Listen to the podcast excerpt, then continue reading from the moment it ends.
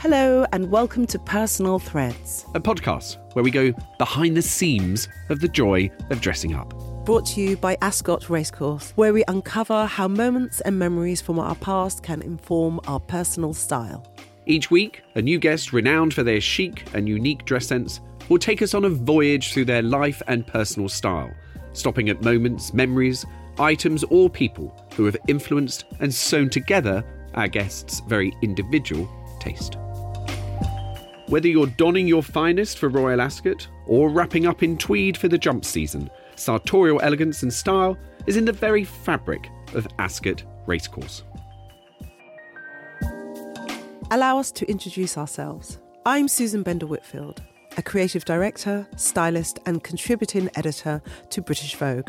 Hello, I am Scott Wimsett, a fashion industry commentator and consultant. My career in digital and broadcast has spanned almost 20 years from presenting for MTV and Vogue TV as a presenter and director. Today's guest is one of the world's most successful male supermodels, and more recently, an entrepreneur as founder of his clothing brand, David Gandy Wellwear. Born in Billericay, Essex, with unfulfilled childhood ambitions to become a vet and working at Auto Express delivering cars for track testing, becoming an internationally famous model wasn't in the initial plan. David may have his flatmate to thank for the launch of his wildly successful career. While studying at the University of Gloucestershire, secretly known by his course mates as Model Dave, he was unknowingly entered into a modelling competition on ITV's This Morning, hosted by Richard and Judy. The 21 year old David won, and within the prize was a modelling contract with London's Select Modelling Management, who he remains with today. In 2007, David became the muse for Dolce & Gabbana and starred in many advertising campaigns, leading to his most recognised campaign for one of the world's best-selling fragrances, D&G Light Blue. David pushed the boundaries of male modelling, which is usually an industry dominated by women, and matched their success. Now, with less of a focus on modelling, David set himself a new challenge and last year launched his own brand, David Gandy Wellwear, which takes a multi sensory approach to design, invoking a sense of well being through exceptional comfort, fit, and fabrication. As David says, clothing shouldn't just make you look good, it should make you feel good too. Welcome, David. How are you? Very well. What a lovely intro. I don't have to remember all my PR yeah, exactly. Checklist. PR Who am I? checklist for, for wellwear now. That's good, Richo. Eh? You've done it all. It's yeah, all they're there. absolutely good. Thank you for joining Personal Threads. Thank you for having me.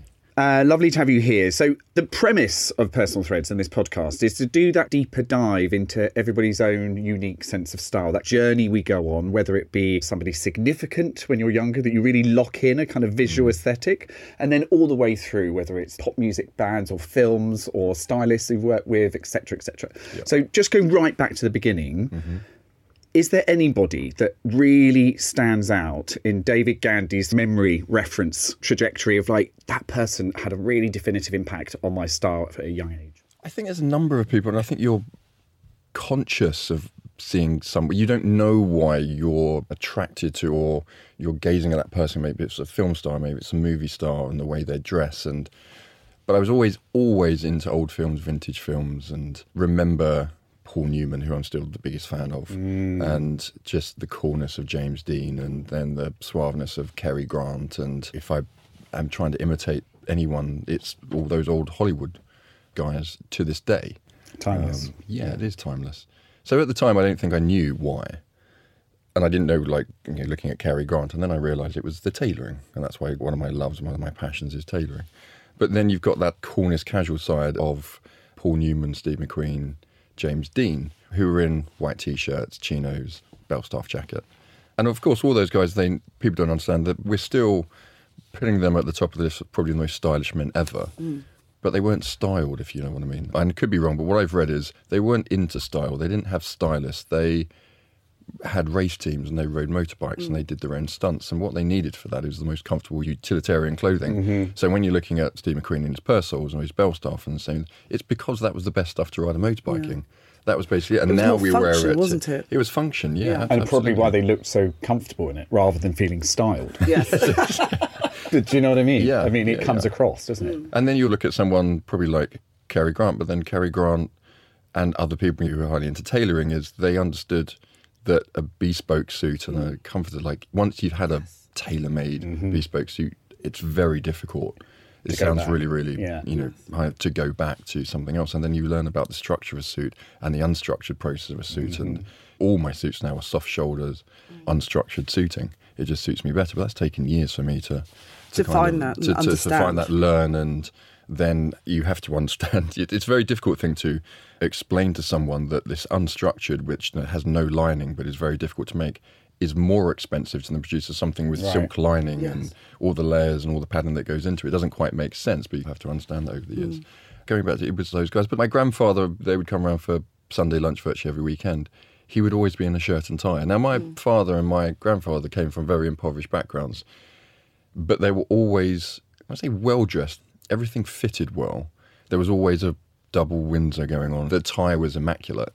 For casual wear and stuff, it was nothing else. But I just And, remember and you've got my, those memories of your grandfather coming in for Sunday lunch, always with the shirt, and my always dad with the tie. polishing his shoes, which mm. I now Polishing your polish my- granddad's shoes. No, but I, yeah, Hello, Dad. I didn't quite get me to do that. Yeah, yeah. But my dad was about longevity in the bit. It was ingrained into them that you look after stuff. Yeah. And why would logically to them, why would you go and buy five pairs of shoes when you've got But I two? good suppose there wasn't like fast fashion then. wasn't It was you no. could only afford one suit and you'd have two shirts maybe, and you'd wash them and you'd look after. Yeah, it was incredible quality. Yes. It didn't have to be Savile Row or anything else. My dad No. got me, me suits made when he first could afford, when he went to work. It was just in the East End. Yes. Mhm. And that's where he got it made. I've still got a couple of those Have suits. you? And they're beautiful wool suits, and I got them adjusted. So you're that I same could wear them. size as your- I, was, I mean, I was roughly the same, a little bit bigger than my dad now because of, and he's Yeah. slowly shrinking. Like to hear that. So when they were my first suits, he said, I'm not wearing them. I took them out his wardrobe. Because then he, of course, came out the office of, he was always building businesses, but then he built his own business where he didn't have to wear suits. Right. So then he was in his polo shirts and Yeah. chinos, Yes. Yeah. and then his suits. And so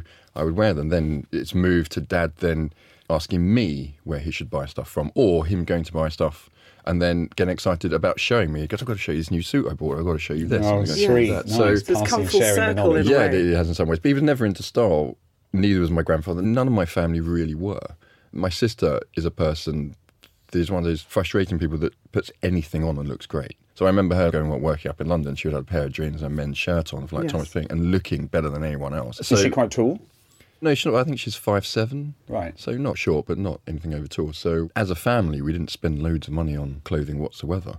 And there were lots of hand-me-downs. I mean, I've always joked that my grandfather worked in Number Ten, Did he? and yeah, he was part of the staff. And we were staying with my grandparents one weekend. He said, "I'll take you up to Number 10.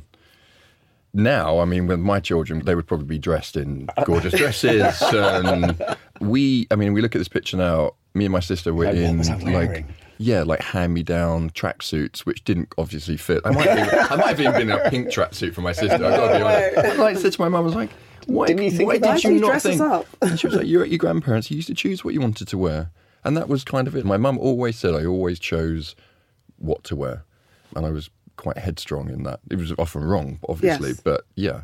And then you went through those eras of you wore the tracksuits, the shell suits, and then you slowly understood a little bit more as you got into teenage So you were cell into that suits, 80s style, Yeah. the lowest chords Oh, the, and the, the, 90, Diadoras. the 1990 England official shell suit was my like mine and my best friends. That was like- your go-to. Yeah, and then you could get the fake one from the markets, but you know you're a little bit looked down upon if you had the fake one. We had the real one, and then well, I think my nan tried to iron it once and it went wrong. So oh my god, um, melted under the yeah, iron. so that, that was yeah, that was that was the end of the shell suit. Thank goodness, forever. That's hilarious. So you recently said in an interview that all you learnt from university is that you never should have gone. but if you'd never gone to university, your housemate would never have entered you into the ITV's modelling competition. Mm-hmm. And you wouldn't have won. So where do you think you would have been now? Good question. There is always that sliding doors moment. There's been lots of them Mm. Yes. in the industry. Whether you think, if I hadn't have done that, would that have happened? I think sometimes if you put stuff out, not that I ever meant to. I say put stuff out in the universe until it happens. Yes. But I think you put it out there because then it gives you an aim to focus on to where you're going. It's a goal. Mm-hmm. But I never had that goal. I never aspired to be in the fashion industry. So Yes. unless I was walking in London and someone spotted me, it was never going to happen. Yeah. So yeah, it was. Um, I, And were that, you that was the good thing that came. As well about being a model? Because I think back then male modelling wasn't really Oh no, no, considered ma- as a thing. Absolutely, there was a core top five or six models at the time. Robert Konjic and I think a few other guys. They were what how everyone aspired to be. They were the cool guys, but they weren't known. They didn't, you know, they weren't known out of the industry, but you knew they were doing all the big campaigns. But then there were the other guys who you could see did very, very well, mm. but they weren't the cool kids. They stayed out of the fashion thing, but they were earning very, very well, and they never used to say they were models. What did they say they were then? They'd always say advertising or Ah, yes. So which are. camp were you in? I definitely was not in the cool groups of the fashion. Uh, I'm still not. I could see a pattern of where I wanted to be. Going back to something inspired me with the Levi's ads. you know, those yes. amazing Levi's Yeah. ads, which I honestly think they should still bring back today. I think Yeah. they're incredible. I mean, they used to like Iconic. sort of premiere before Top of the Pops kind of thing. They were iconic ads. That was who I inspired to. And there was a guy called Tyson Ballou who was in Mm-hmm. Yeah. that. Yes. Who I got to know and got to work with. Yeah. So there was I was inspiring. Really, I was inspired about the creative more than being part of a pack or trying to pigeonhole you're either this or you're one of those guys. Yeah. And took inspiration from all of them. But actually, then where we needed to go, no one had done. So that's when it was taking inspiration from the female supermodels, Yes. the Christy Turlingtons and the Kates and the Naomis, who seemed to bulk the trend of everything that was going on modelling. You know, when you mm. go, oh, well, everyone you say, you've only got a few years into modelling. And you go, do you? I think Kate's doing okay, and you Yes. think Naomi's doing okay, and you think Chris is doing okay, and, and, and then they think about it and they go, oh yeah, I f- yeah, I forgot Yeah. about them. So then realised it was a matter of thinking of it in a completely different way, of mm. thinking about it as business longevity, being very strategic. If anyone said there was an incredible business lady Yes. within the industry, it was Cindy Crawford, and she did things that others hadn't because she saw how far that could sort of take mm. her and she really expanded just from the modeling into presenting and then her own lines and she said always said I don't want a one night stand with a uh, with a brand I want a marriage and that made sense to me Yeah. so Just on that though, because obviously at one minute with your university mates, probably living like a student in that way of takeouts and eating Absolutely. hobnob biscuits and you Yeah. know just drinking bevies, and suddenly you're with Select and you're launched into this industry. Mm-hmm. And very quickly, I think you sort of did an understanding in your head about this becoming a brand, and then you went into it with that mindset. So that was probably five years of observation. So I didn't, unlike, I mean, there's other people, and go either way in the modelling industry. You can be discovered after many, many years, or like Kate Moss's gets taken out of what I believe was a fish and chip shop or something, and then she does a Calvin Klein campaign. There are lots of examples of that Yeah. where you literally you're chosen by a big brand and you're a Sarah success Doukas straight at away. JFK, wasn't it? Yeah. Yeah, so it was like five or six years for me, like plugging away, doing commercial work and campaign mm-hmm. work. And then mm-hmm. I said to Tandy Anson, who is the owner of Select, I said, this is mm-hmm. just not what I want to be doing. And we put a plan together. And was she obviously then believing in your work ethic? Do you know what I mean? For somebody to really embrace Mm. that idea and say, let's put a plan together, let's do this, let's give ourselves a 12 months. Yeah. she- Instead of you actually thinking, well, actually, maybe I don't want to do this. Maybe I should do Something something, else. else. as a segue, because a lot of people get into modelling just as fun to get a bit of money, Mm-hmm. Yeah. and then I move on to doing something else. But you Yeah, it's true. stuck They, the they go into music or. Yeah. I mean, that's the other thing that everyone says. Are you going into film? I've been hearing it for 20, 15 years. Because they all want you to be James Bond. and I'm still like. I'm, I'm still not going to film. Um, but I saw it from a totally different point of view, and, and there's a logical view behind it. And this sounds, it can sound a little bit pretentious as I say it, but I saw lots of guys and girls in the industry working 320 days a year for different brands and traveling. That's absolutely fine. But I was always like, why wouldn't you work for one brand on exclusive for 10 days for 10 times the money? Yeah. Yes, please. And everyone would say, you can't do that. And I was like, but why can't you do it? Well, guys, guys have never been able to do that. Mm. But I was looking at some I said, well, supermodels can do it. And they've got five of these brands. You've narrowed it down to because their name brought this engagement to a brand, mm. this prestige to a brand. And that's mm-hmm. why you chose that model. Mm-hmm. Yeah. And that's where we're at. So Light Blue gave me that mm. platform. And then How old were you when that first relationship started with 26, Dolce nearly Gabbana? 27. But I actually worked with Dolce in my first show season, Yeah. the horrid show season going Yeah. around Milan, which I did once. Yeah. Never to do again. No one wanted me on their catwalk apart from Dolce. Yeah. And they called me in for the second season, so I went to Milan and went into their casting. And I, now I was on an option for a very, very big campaign with a rival brand. And in Dolce, you do the fitting and then you go downstairs and then they buzz your hair very, very quickly. Yeah. So you look like the Dolce guy and then you're the Dolce guy for the rest of the week because you have this haircut. So I went down and said, sorry guys, I can't have it because the request for the other brand is longer hair, which I had at the time. Mm-hmm. So I went back up to Dolce & Gabbana and they both came over, Mm. a little bit angry. And, they said, and I said, sorry guys, I, I, and they said, two choices, David, either walk out or get your hair cut and do the show. So I walked out. And I That's don't know what brave. I was thinking. Well, you obviously um, thought you were going to get the other Naivety. campaign. I didn't get that either. you were sat there going, now what? It was a bad week. Hmm. Yeah. Um, and then um, how did that turn itself around? well, that was the first year, and then over five years, I came into it as a very, uh, I suppose, green, naive, twenty-one-year-old. I was never skinny, but quite mm-hmm. lean. Mm-hmm. And at 21, you're at that awkward age, you're not a man, you're not a mm-hmm. boy, you're not a teenager. And then over those five years, it changed. And then it was Tandy who always said, everyone said, "Oh, you'll get Emmanuel, you'll get Ralph," and she said, hmm. "Dolce, you're Dolce and Gabbana." She put it out She there. knew. She went, "You're Yeah, Dolce, Dolce." Dol- And everyone was like, "No, Tan, no Tan." You went, "Yep, Dolce." So there was a dinner with Dolce and Gabbana that we knew they were going to with hmm. very close friends. Tandy was there, and she went, "You're coming to it," and I said, "But I, I, "How?" And she went, "I'll work it out."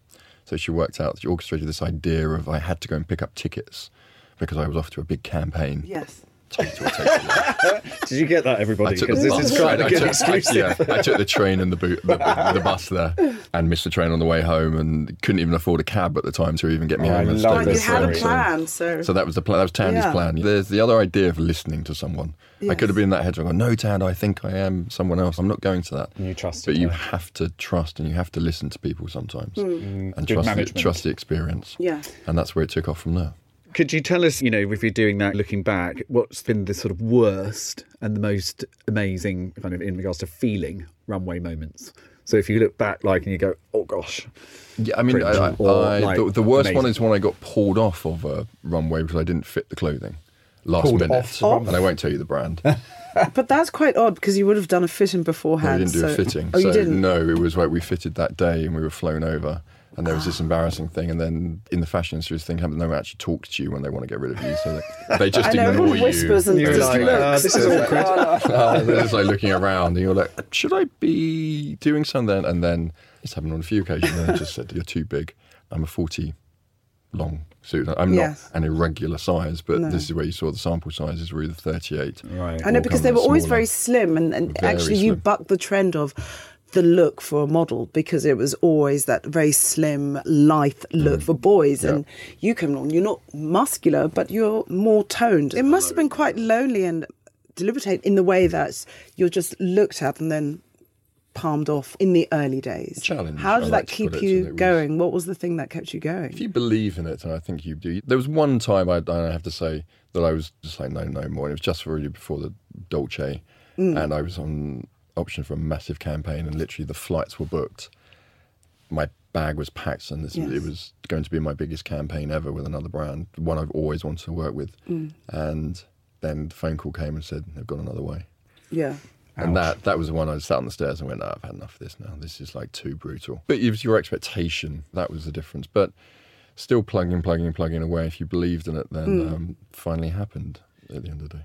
How exciting. And I guess from that time as well, just this idea around bringing it back to style. What was your, say, you're five years into the industry, you're kind of mm-hmm. working with amazing stylists and mm-hmm. designers, mm-hmm. you're doing runway, you're starting to do some campaign stuff. So, what was your personal definition of style at the time? It was always t-shirts. I mean, Well, wear our definition of the ultimate t-shirt. You know, I was in t-shirts. I went for this deep V for a while. I for remember American meeting you once and you were wearing a very, Loved the deep very V. deep V. And I just remember if it was a woman, you know, you'd be staring at it. But I remember just talking to you and just Yeah, literally loved it. just staring at your pecs and just thinking, wow.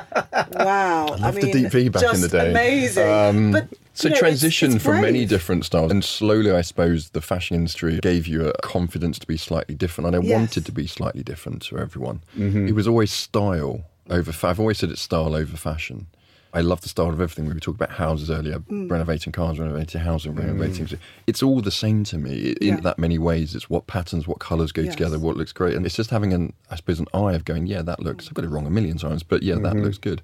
So that was transitioning very much like through the ages and, and through your, I suppose, years of having confidence of like I wouldn't wear a deep V now because I just wouldn't feel like it was correct. late twenties, mid like Sure. walking around Yeah, um, New York. Happy days. Great. I had Gucci, which I still have, Gucci shearling inside boots, like up to here, like quite skinny jeans, a deep V and a cardigan. And that was And. That was my look. look. And Sunny's like that was, and then that would change. And then I got slowly on selling. So Mm. I even bought a Dolce and Gabbana velvet suit, which I still have again today for the British Fashion Awards. Yeah. Before I worked with Dolce, Ah. and it was I went in and said I have to have that. Are there any particular designers or stylists that you've worked with that you can dial up to say, actually, their aesthetic or their understanding of my look it has been, you know, But, but I've good never had a stylist. and That's the thing. So But on campaigns and stuff like that. campaigns is different because you don't have a say. I mean, I do now, of course, but I never did. At the end of the day, it is about the personality that you choose who's going to model that look and embody and bring something else Yeah. to it, which is, So, I mean, William Gilchrist was.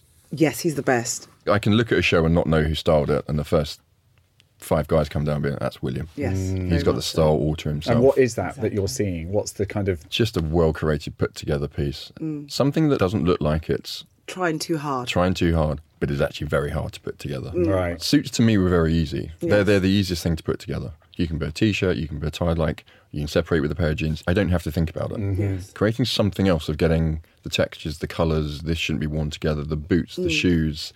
It is quite complicated, and I still get it wrong today. Sometimes I look at it in, in a mirror as I walk past and go, "Good God, what have you? what, what is that a somber?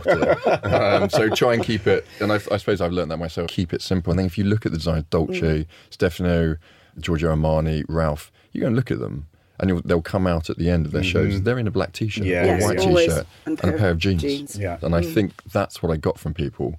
People who had a style and they had the confidence to put it off because they didn't care what people thought. They Yes. weren't following the crowd. They weren't following trends. Mm-hmm. They're like, this is what works for me. This is what mm-hmm. I'll carry on doing. I've been wearing it for 10 years. I'll carry on wearing it for years. I think that's what inspired me really to go my own, not to have a stylist, not to Yes. anything. It's like, I like this and this. is right. And so that's when I really got into tailoring. And of course, suits at that time, Yes. no one was in suits. We've now gone back to mm-hmm. people wearing their mm-hmm. suits. But at that time, people like three piece suits. Mm-hmm. People were like, why are you wearing three piece suits? Where are you and then, to? yeah. and then slowly, I remember sort of like men's, the first ever men's fashion week, London you know, mm. Fashion I Men's. remember that. yeah. And everyone was then engulfed this British London Yes, three yeah. pieces. Yes. And it Yeah, was the heritage, coolest time for the first couple of Totally. seasons. Everyone walking down the road with their shades and their three piece Thom Sweeney's on with their horseshoe waistcoats kind of thing. It was a very, very cool time. Of course, that then changes again.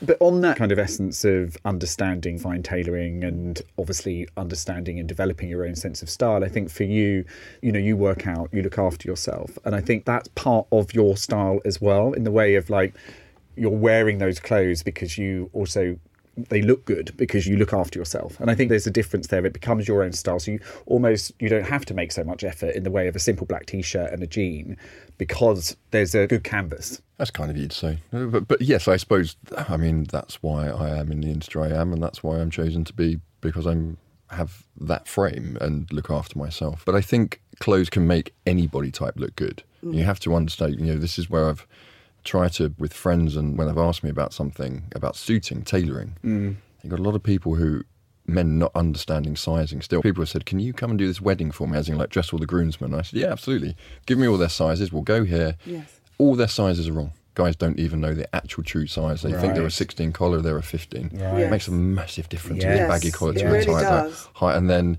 properly how to do ties and the knots that should be with the right collars. And should you be, and I said, no, you should be in double breasted, you should be in single breasted, Right. you should be in three pieces. And then why? And if you actually explain, and then, you know, a guy said to me at the wedding, he, was, said- he said, What's the problem? Because like I've I've got slight belly, and then the shirt comes out, and I said, "Good, you're in a waistcoat then. Yes, never have to worry about it." yeah just fold it away Yeah, absolutely. And then, like double, Yes. you know, double-breasted suits, we had this now or did have this sort of real return that everyone was wearing double-breasted. And I still think they are. I'm constantly in double-breasted, but there was this old-fashioned, almost like city pinstripe Yes. Banker. idea of it. Yes. And then actually you get a well-tailored double-breasted suit, Mm. and it can make you look slimmer. It can uh, really emphasise your your shape. So yes, there's good frames, but it is a lot of down to style Down and to- clothing. yeah. At the end of the day, I think people underestimate that, and then you've got that confidence. But there is a difference. I we, we did a competition once for a charity, and it was basically a styling day with me in a tailor's.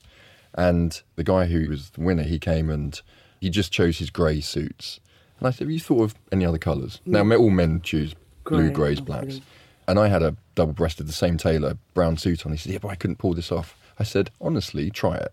I said, can we get the suit? And I said, brown, gorgeous linen brown. And he Yes. looked incredible. Amazing. He would have looked like a million, million dollars walking down the street.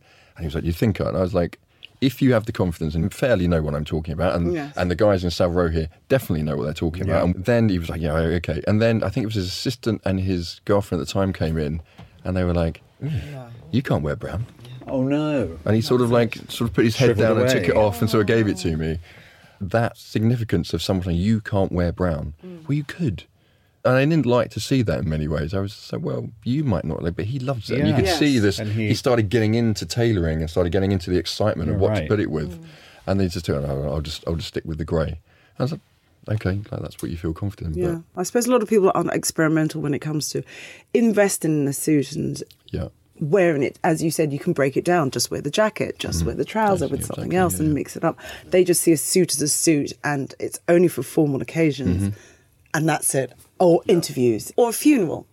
And then it's packed away in the wardrobe. Very, very true. Yeah, yeah. And Yeah, I've, I've never seen it that as just like breaking stuff down. You know, wearing a jacket sometimes just with Yes. jeans and t-shirts. But do you think or- that comes from your experience actually working in the industry for so long and wearing every connotation of clothing, suits? it gave you access to that, but it just gave you access to how the best stylists put stuff together. Mm. Yeah. And the best stylists never do that. And the best stylists would go like, right, let's ruffle this up, and it can be wrinkled, and then let's put this over the top and accessories. Nice. So yeah, I hope I had picked something up in over twenty years from, from the experts anyway. In regards to the row, I mean, obviously you've got lots of relationships and Mm-hmm. different tailors and that new blood, and then obviously the heritage brands as well. Yeah. Like if you're standing at the top of Savile Row and doing a glance down, who are the ones that are waving out at you that you're going to go, "I love what you do"?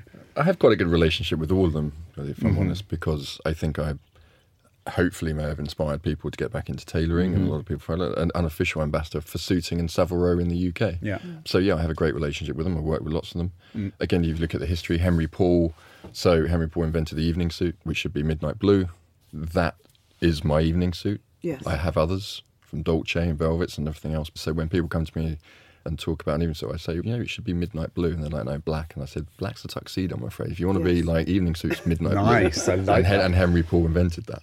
And then, you know, you've got Gieves, which Mm. fortunately is, is not in a great position at the moment. But you've got Anderson Sheppard. Thom Sweeney's always been my tailor. Right. He's turned into a great friend, been ambassador for those guys for a long, long time. And they were, I suppose, the modern twist on Savile Row, really. The one thing about Savile Row, it's an intimidating place. Not so much, but you feel like you're walking in, if you're not dropping £10,000 on a suit, then. Yeah. But it's, which is not actually when you get to know the guys and the different tailors, is not true. And they've got women cutters now and slowly, slowly dragging Savile Row into the sort of modern era. This is something I learned from Tom Ford. Yes. I sat next to him, very fortunate to sit next to dinner. He was an inspiration of mine.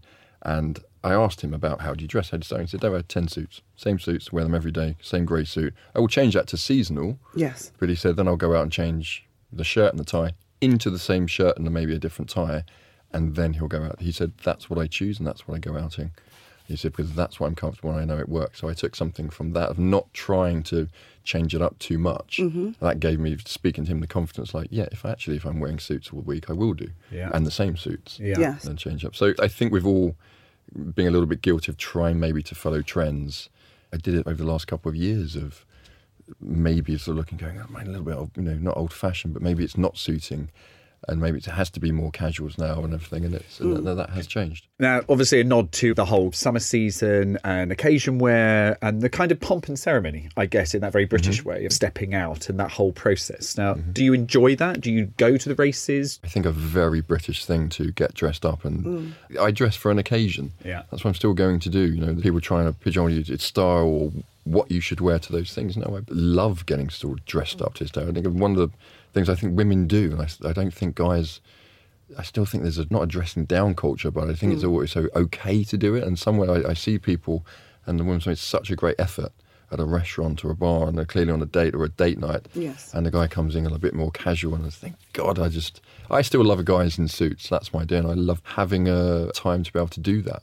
Really, in those times during the summer, Taking the time Yes. and Yeah. enjoying it, yeah. Although, by the way, Prince Charles at Ascot, I mean, he's still Oh. like in Oh, his grey morning suit. Who's one of the number one people to find No, Prince not Charles? at all. Amazing. And he has, I've been very fortunate enough to meet Prince Charles a few times. He has killed me on the style stakes a few times. His Royal Highness Prince Charles. It's a combination of things because style is one thing. What you wear is a certain part of it, but it's who Mm. you are. You know, I had a grandfather who used to make incredible cocktails, and that was really stylish. Yeah. Do you know what I mean? There's these little things that sort of pepper around your persona or your offering. Mm-hmm. That, of course, it's the silhouette and it's what you wear, but it's loads of other parts of your demeanour and how you present yourself. Yeah, yeah, no, no, absolutely. Yeah, no, I mean totally about that. I wrote an article once, a long, long time ago, about what it meant to be a gentleman. Yes.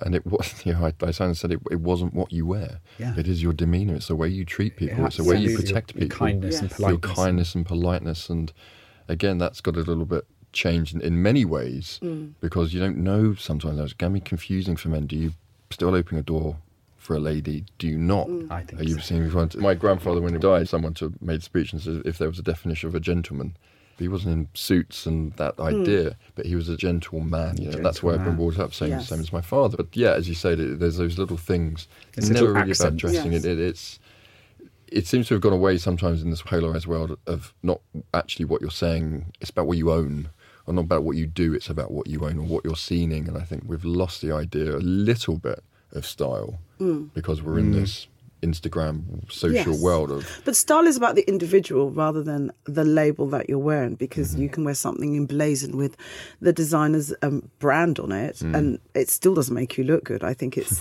what's inside that makes you look good and how you wear it. Mm-hmm. And I think the whole Instagram thing, you know, you're not present around it. It's sort of like No. style. It could be eye contact or how you shake somebody's hand. Or, you know, you have to live that moment. It has to come alive. So we've got a few quick fire questions for you. Yeah. Have a look. Dinner suit or tracksuit? Torn. torn. But that's a hard one because you like you wouldn't wear a dinner suit at home and you wouldn't wear a tracksuit to an event. So it's can I have both? Not really, but uh, sorry, it's a quick Can I have a tracksuit in the style of a dinner suit? I don't that's know. good. That's a good one. Okay, That's a good one. Capri Island or Capri Cars? Oh God, the Essex Dave is uh, so commonly with the Italian. Dave. Um, no, no, Capri Island, Wet shave or razor? beard trimmer. Nice. Dirty martini or old fashioned? Oh, old fashioned. Petrol or electric? oh no. I've got my other PR heads here for a fair. So, so someone from Jaguar doesn't pop their head around the corner. quick fire. Um, so listen, I mean, I'm, I'm, I'm, I'm, I'm, I've got to stick to petrol for Yes. the time being. You're I'm afraid. petrol head. Yeah, I own classic cars. I mean, Exactly. yeah, but then you know, Radiator or underfloor heating? Oh, I want floor heating. I hate radiators. Hand luggage or suitcase, David? Oh, hand luggage. Going back to luggage, actually. So you have travelled the world on assignments, obviously at the drop of a hat, all the time, flying. How do you pack? suit carrier with a number of looks in, and then I don't take lots of different looks. I'm like, Right. that look is for that night, that look is for that, that look will be during the day. So, no, everything for quickness has always been try and be hand luggage. I do have my beautiful Globetrotter, mm. which I just love. Mm. Even just taking it to the airport and putting it on the thing, I, was like, I love that Globetrotter. I, I love doing that. It's just I don't like having to collect it on the carousel afterwards. So, yeah, quickness is key really when you're traveling so much. Yeah. What's the oldest item in your wardrobe? My goodness, I've still got the white swimming shorts from Light Blue. Are they framed and up on a It should be mantelpiece? I found them. I'm I sure found them the other day because we, for were like, we moved, and I was like, oh, there they are. Um, probably my father's suit, I suppose. Got a watch from my grandfather. Not an expensive watch. He it's, it's called an Orient. I don't know what it is. That's probably the only thing of don't know, not even any worth whatsoever. It was my grandfather's that I have. Mm. For an accessory, and then one of my dad's suits, which maybe doesn't fit me anymore, but it's still in my wardrobe because I just can't. I often have a, a good clear out of stuff Yeah. I don't wear, but that will never go. But that's 40 years old, I suppose. In many ways, yeah. You've obviously had a, a whole career observing carefully along the way with this idea that one day potentially you would bring out your own line. Coupled with the fact that, from a timing perspective, the fashion industry is incredibly complex at the moment. Yeah, absolutely. You know, from an environmental perspective, there's a lot of finger pointing. It's been a big part of the problem. And then, sort of like trying to find actually how some fashion lines could be part of the solution. Yeah. The premise of, well, where it's sort of based on demystifying choice and actually these ethical natural ingredients in these amazing capsule collections. So, give us a little bit of context about the brainchild behind Wellwear. So when you speak about sustainable, I was looking at all these sustainable elements of people going, oh, we're taking stuff out of the ocean and making stuff with. But Mm-hmm. okay, that's one side of it. My idea of sustainability is that I've got a wardrobe full of suits that are 10 years old. They're not going on landfill. I'm still wearing them. I'm not buying. pass them down. I'm passing them down. I'm passing them to other people. If they do ever go into a landfill, they're made of natural fibres that will So they'll break down. That's my idea of sustainability, but mm-hmm. cutting down production. So one of the things when you're seeing this build up of fast fashion, fast fashion, fast fashion, and the production, that's the worst side. And we have to put our hands up in the fashion industry. We really, really do, and say this is not, this cannot go on like this. Yeah. So all those boxes had to be ticked.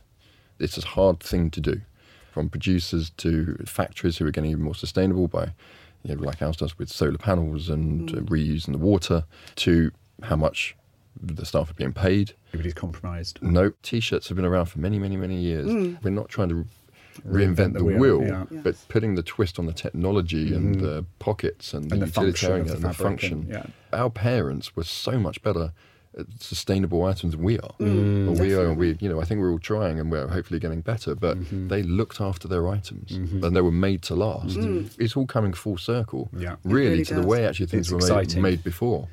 So it's just online at the moment, Yep. direct consumer, and we've purposely done that in many ways just so we can pass those costings on to the consumer. Mm-hmm. That's where our pricing point can be a little bit lower. When you do that glimpse into the future, let's say from a fashion industry perspective and mm. sort of next five years, from being in the industry for so long, what do you see? What do you hope that the fashion industry will look like? I think we're in our really our infancy of the technology that we can be using the different fabrics of the enhanced biodegradability mm. element of fabrics, which people don't understand about. So you can still make a polymer, you can still make an acrylic, but you can enhance so compostable elements as Yes. well, like tights, they completely break down. So mm. I think we're still in our infancy of that, but it will move very, very quickly. Mm. I don't ever want to see a brand or a company do badly. That's not what I'm about. But it's going to take all of these big brands to really turn it around and make things a lot more affordable. And the factories all have to change as well. Hmm. Yeah, to to Yes. all all this- the to way make It's down. all- always yeah, the to- supply chains and the business. Absolutely, business and then f- that funnel effect. inception. So really, that the consumer has to understand we all have a big part to play with it as, Yeah. as by the consumer, not Yeah. to buy fast fashion. and Yeah, not use to your money as your brands. vote. Hmm. Absolutely. So the worldwide Yes. wardrobe is slowly changing, Evolving. actually Evolving, evolving, yes. along with that, which I've always wanted it to do.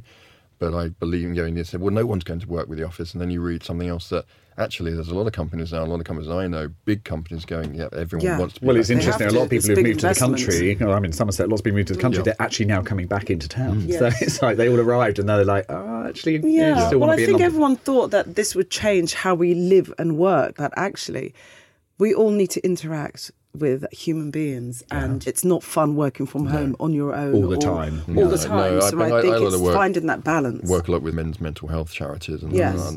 understanding what that means and how we can help. 'cause It's still the biggest killer of men under 44. Mm-hmm. And the pandemic, the idea of people working at home just on a screen scares the living daylights out of me, I'm totally honest. Mm. I think you can lose a day to yourself at home or like on screens. You are communicating with people, but not directly to them.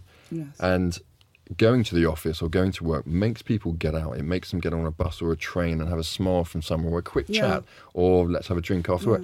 You, you can keep an eye on each other. You can support each other. Exactly. You say, have an "You interaction okay? with the world. Are you okay this morning? You would never do that. on Zoom. You'd never look at Somebody's somebody. got Are you your back this morning? Yeah. You can't gauge that. Yes. But in the office, you can gauge that. So that interaction, we are the most communicative generation with WhatsApp and Instagram Mm. and social. But actually, we're not talking at all, really, at the end of the day. well, there's a lot of people that are lonely out there. I've had some dark periods myself. Hopefully, if I can open up, and I know other people, Ryan Reynolds is another one that opens up about his anxiety Yes. and how he remedies that, and I, I do the same. It's not always about talking. There's this thing about men need to talk, men need to talk. Sometimes you just need to listen and know there's other Mm. people going through it and discover how those guys have got through their darker periods or how they continue to do it and what's good for them. For me, it sounds very weird, but I'm quite a solitary person. So when I'm on my own and I'm taking the dog for a walk or I'm traveling, that's normality for me and I enjoy that. Actually, when I'm golf for like a, a lot of people, huge events, Yes. that's when my anxiety is at, at its worst and it mm. drains me. Mm. You do that constantly over and over again. But a lot of people are different, and that's where you all have to say it's not one way works for everyone. You have So to find true. that way. So I think just opening up and talking Well, thank you so much for Thank joining you. us on Personal Threads. It's been absolutely thrilling to just hear about all that you've achieved, um, what you're doing in the future, and how you're helping to save the planet. And, Yeah, David, good, thank you so much. Thank you, and guys. all the very best with Wellwear. I can't wait to get my hands on it and uh, hope that we see you at Royal Ascot. Will Yes, do. sometime Thank you guys, absolutely. Thank you. Take care. Thank, Thank you, you. Thanks so much for listening, and please remember if you enjoyed joining us, you can subscribe so you don't miss the next one on Apple Podcasts, Spotify, and wherever else you get your podcasts. Personal Threads is brought to you by Ascot Racecourse. The show is hosted by Scott Wimsett and Susan Bender Whitfield, produced by Little Dot Studios, and edited by Content is Queen.